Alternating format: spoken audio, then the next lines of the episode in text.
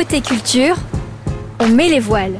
Un souvenir de Manuela Pignot, des Angenoises, à Bonchamp. Un souvenir, euh, un souvenir de vacances, euh, je dirais qu'il remonte déjà à quelques années, puisque j'ai eu l'occasion de euh, découvrir le sous-marin L'Espadon à Saint-Nazaire.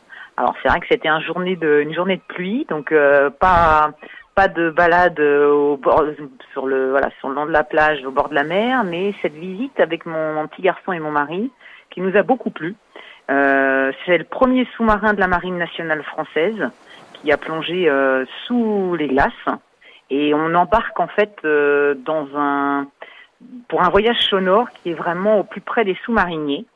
Alors c'est un c'est un engin assez extraordinaire parce que du coup on est vraiment en immersion dans euh, ce sous-marin et hum, il faut savoir que c'est un objet de collection aujourd'hui et qu'il est le seul sous-marin qui est présenté à flot en France. Donc c'est vraiment une expérience à vivre par euh, l'immensité et par tous ces fonds sonores euh, qui impressionnent en fait le public. Moi, c'est ce qui m'a marqué. Un souvenir, un objet. Alors, un souvenir, un objet, je dirais que ce que je ramène moi le plus souvent des vacances, et je pense euh, il y a trois ans, euh, où on a eu l'occasion de faire une croisière, c'est de ramener à chaque fois, hein, alors moi je suis une femme hein, et j'aime bien tout ce qui est bijoux, et je ramène à chaque fois un petit bracelet.